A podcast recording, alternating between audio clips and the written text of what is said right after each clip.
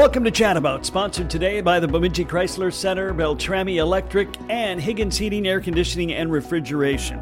This is the time of year we make those resolutions that we're going to eat better, we're going to exercise, we're going to be healthy. Alicia Van Den Heuvel, the lead dietitian from Sanford Health, is here to answer our questions on can it be done easily? Probably not. But it's probably not as bad as you think either. We'll find out from Alicia on Chat About. Alicia, welcome to the show. Hi, thank you. Well, we are in that time of year where we make our New Year's resolutions, and a lot of times people want to eat better and be healthy, and you know that doesn't sound like fun at all, Alicia. No, it, when you put it that way, it does not. but eating healthy, obviously, is is, is pretty important, um, and of course, eating healthy means different things for different people and different conditions, right? Yeah, definitely. Mm-hmm. So, talk a little bit about, as a lead dietitian, what you're looking at when people come in for some help. Yeah, so what I kind of look at is where are you right now? What, you know, where are your goals? Where can we align your goals? And then what, you know, type of medical history do you have so we can make a plan that fits with what you have going on right now?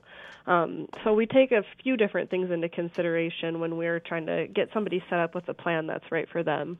Mm-hmm. So, um, how, you know, how often uh, is it people just deciding to take control, and how often is it referrals based on conditions people have? Yeah, most of the time it's referrals from their primary care or if they're seeing a specialist. It just kind of depends. Um, sometimes people just decide, you know, now's the time, I'm ready to do this, and then they ask for a referral from their doctor, and that's uh, essentially to help with that insurance coverage. Mm-hmm. Um, so, lead dietitian, I mean, I, I think I have a fairly good idea what that might mean, but uh, just yeah. kind of describe what it is you do, uh, the types of things you studied to, to become a dietitian. Yeah, so it, there's a couple of different ways to become a dietitian. There are two different programs. One's a coordinated, and one's called a didactic program. And so, uh, one you do all of your internship hours, you're seeing patients, things like that, at the same time you're doing schooling, and then the other one is the didactic program where you're doing all of your schooling first, and then you go on to your internship hours and get all of that um, recorded and documented and then you get to take your exam. So it's it's a it's a lot of different things depending on where people go to school but essentially you're learning food science um, organic chemistry biochemistry anatomy um, a lot of science classes that's for sure. So if that's something people are interested in i would take that into account. Mm-hmm. is there a specific issue that that you see the most um, as far as a, a, we, a condition yeah. that, yeah. Yeah, um, I would say obesity and diabetes are probably our biggest conditions that we see in the clinic and hospital. Mm-hmm. And often, I mean, does that go hand in hand often? Yes. Okay. Yep. Definitely. Mm-hmm. So, talk a little bit about uh, about that, particularly the the diabetes aspect of it. Yeah. So, um, I would say, uh, you know, over half of the patients that I see have diabetes, whether it's um, type one or type two. There's two different two different kinds, um, but really all of it, you know, requires a team to come together. So we work really closely with um, primary care. We have an endocrinologist here. We also have a diabetes education team that specifically works um, with patients with diabetes so we can tailor your medications, your diet plan. Maybe you're on insulin or you need an insulin pump. Um, all of those things come together, and uh, without a team, it would be it would be a little bit difficult to do. So we're very fortunate we have that here in Bemidji. Okay. Um, talk about the differences between type 1 and type 2 diabetes, please. Sure. So, type 2 diabetes um, is probably the most common one. Um, are you looking for more in depth? Well, I mean, I, I, I think I understand that type one is is uh, a uh, um, yeah. I don't Where your pancreas, yep. Right. So type one, yep. Your pancreas uh, does not make insulin, so your your body's immune system is going after what's what are called islet cells in your pancreas. And then in type 2, your pancreas makes less insulin than what you're used to, so your body becomes resistant to that insulin. Mm-hmm. And and type 1, I mean it's kind of it's chronic and you, most people who have type 1 are born with it, correct? Um, yeah, or there's like a very strong family history of that. I mean, type 2 you could have a strong family history as well, but yeah, often um there's you see, you know, children with type 1 um or it it's something, you know, later in life, 20s, 30s. Um you you end up developing your pancreas finally is done making any insulin. So yeah. And and we talked about um, obesity being a factor in that, uh, and and I, am assuming dietary choices as far as de- um, type two can be a factor. Yep. Yes. Yeah. So obesity and diabetes, heart disease, kidney disease, they all kind of make this, you know, circle. So you're a higher risk for type 2 diabetes with that obesity um, being part of one of your diagnoses too. Yep. Yeah. Yeah, so healthy eating, staying active, staying moving, keeping your weight in check, that type of thing helps a lot. Um, there, there is, you know, pre-diabetes, which you're not quite at type two diabetes yet, and we do see see that as well. So if we can catch it early enough, we can hopefully prevent that progression into that type 2 mm-hmm. Okay. Yeah. Um, so when we're talking about that, whether it be type 1 or type 2, what kind of dietary changes are we looking at?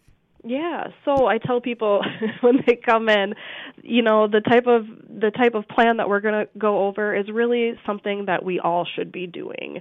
Um, not that I necessarily want somebody without diabetes to be focused on carbohydrate counting, but really it's a whole plate approach. So a quarter of your plate is going to be you know a protein food, and a quarter is going to be a carbohydrate food. So you know rice, noodles, bread. Maybe it's a starchy vegetable like corn or winter squash or something like that. And then half of your plate should really be those non-starchy vegetables. So think you know salad, cucumbers, rice. Um, any of that type of stuff, tomatoes, you can you know find a find a way to enjoy those foods but making them half of your plate that gives you a really good boost of fiber as well and that keeps you fuller longer so it's kind of got uh, two things that it's doing for you it's keeping you full and it's keeping you getting some really good nutrients too mm-hmm. Alicia Van Den Heuvel is the lead dietitian at Sanford Health. We are talking about eating well. It is the new year. We can make that resolution. So let's just talk general. Um, yeah. You know, uh, no conditions necessarily, just trying to live a healthy life. What yeah. what does a healthy diet look like in that situation? Yeah, so we really if you really think about back back in the day when hmm. we had the food pyramid and all that stuff, it's it's kind of evolved now into what's called my plate. Uh, but really it's you know the old um, get your fruits and vegetables in, which is really hard to do. So focusing on some of that stuff. Maybe you don't eat any fruits and vegetables right now. So when you come to see us, we're going to, you know, we're going to go into that. We're going to evaluate that and then see what we can start. Maybe we start with you getting one fruit and one vegetable a day and that's our goal. So we want to make sure we're getting our fruits and vegetables not only for the fiber, but there's really good nutrients in there. And then we want to focus on some lean proteins too. Um, carbohydrate foods are great because that's what your body runs on, but we want to choose, you know, whole grains when we can. That gives you some extra fiber and nutrients too. So we want to combine all of those foods together. I wish I had a plate I could show you. Um, so protein, fiber, complex carbohydrates, the whole grains. We want to include all of that stuff and all of those things together keep you fuller longer so you're not as tempted to, you know, snack. Um, eating breakfast is another really important thing because the longer you go without eating, um, the more hungry you're going to be at that next meal, and it might lead to cravings, energy crashes, uh, moodiness. Some people, you know, talk about being hangry. You get that, mm-hmm. um, and so it can also lead to you maybe not making as great of a choice at your next meal because you're having all of those those things happen right at that time. So being consistent with your intake throughout the day is is helpful too. Okay. Well, I you know, also we always get these uh, here at the at the station. Uh, we always get these features when when it comes time for Thanksgiving eating or yeah. Super Bowl parties. That uh, rather than have those, you know, chicken drummies, you you should have carrots. And it's like, come on, man. I would say you know, be easy on yourself. We're human beings. This, the Super Bowl comes one time a year. If if that's you know the one time you're you're having that stuff, then you know enjoy it, go for it. You know, we only have one life, kind of a thing. Um, where the problem comes in is when it becomes an all the time um, you know I'm I'm eating chicken wings all the time. That's when it becomes a problem when it's a habit. So if you're doing really good most of the time, you have Super Bowl roll around and you want to have a treat and really, you know, kind of indulge, then by all means, you know, indulge and then get back get back on the wagon the next day. mm-hmm. Is there anything that that actually isn't very good for you that a lot of people think is good for you? Um, one of the things that comes to my mind would be there's a lot of the, like the detoxes and cleanses out there. Um, if your body's functioning well, you have a functioning gut and liver and kidneys, you don't really need those detox things. And it's not that it's going to be unhealthy for you, but it's just, it's kind of a waste of money um, as well. So I see a lot of that after the new year, a lot of these kind of gimmicky type um, diets and 30 day challenges with food and things like that. Um, so it's it's easy to get sucked into that stuff, but okay. Yeah. Conversely, is there anything that most people are surprised to find out is actually pretty good for you? Yeah, you know, carbohydrates, carbo carb foods. Um, people come in thinking they have to get rid of all of all of these carbohydrate foods, you know, whether it's rice or bread or whatever. And really, that's what your body and your brain are running on. Um, it's just the portion control piece that most people have to work on. So that I hear that a lot. Oh, I didn't know I could have carbohydrate foods. Well, yes, you can. We just have to be, you know, mindful about it. Mm-hmm and and you know certain things um, go through different processes of popularity. And and yep. I know like you know uh, when I was growing up I heard about the incredible ed- edible egg. And then I heard no you can't have eggs. It's bad for your cholesterol. And now eggs are sexy again. So I know I know. Nutrition is always changing. That's one of the fun things about it. You gotta you gotta stay on top of it.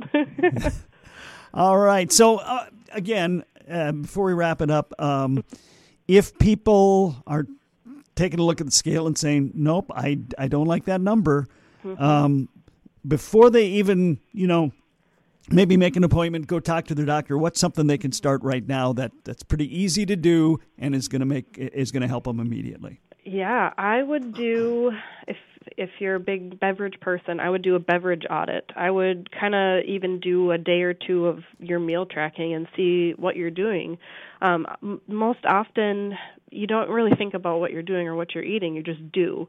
So when we have people sit down and you know track their intake for one or two days and they look at it it's kind of an eye opener so i would start with that and kind of see where you're actually at. And you can pretty easily identify if you eat zero you know fruits vegetables or anything like that just by just by a quick audit. Mhm I know, uh, you know, reading up on you know staying healthy and things like that, and, mm-hmm. and you you read up about working out and exercise, and and they say you, you got to do that, obviously, but yeah. it it's really it's twenty percent exercise and it's eighty percent um, food. Yeah, and it's it's hard if you're not used to moving. Um I, we talk about this all the time. Don't start you know thinking you're going to run a marathon or you're going to run 30 minutes 7 days a week, you know. Start with one day. One day I'm going to do 10 minutes of walking or something. You know, a, a goal that's achievable. So you know, start small and build from that. I think we you know, people in general, we start with these grand ideas and then we can't meet those goals. So starting with something that you can achieve is really important too.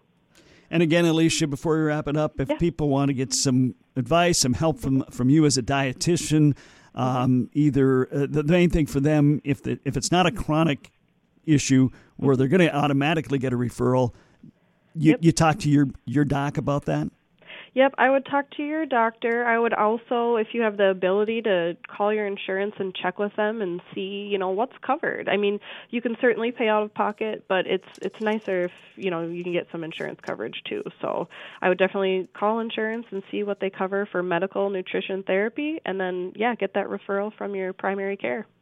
Alicia Van Den Heuvel is the lead dietitian at Sanford Health, talking with us today. It is January. I guess it's the time we think about that, and maybe maybe this is the time we do it.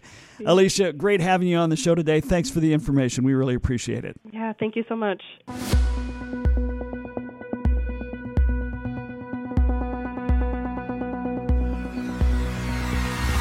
Chat About has been sponsored by Higgins Heating, Air Conditioning, and Refrigeration, Beltrami Electric Cooperative, and the Bemidji Chrysler Center Honda of Bemidji.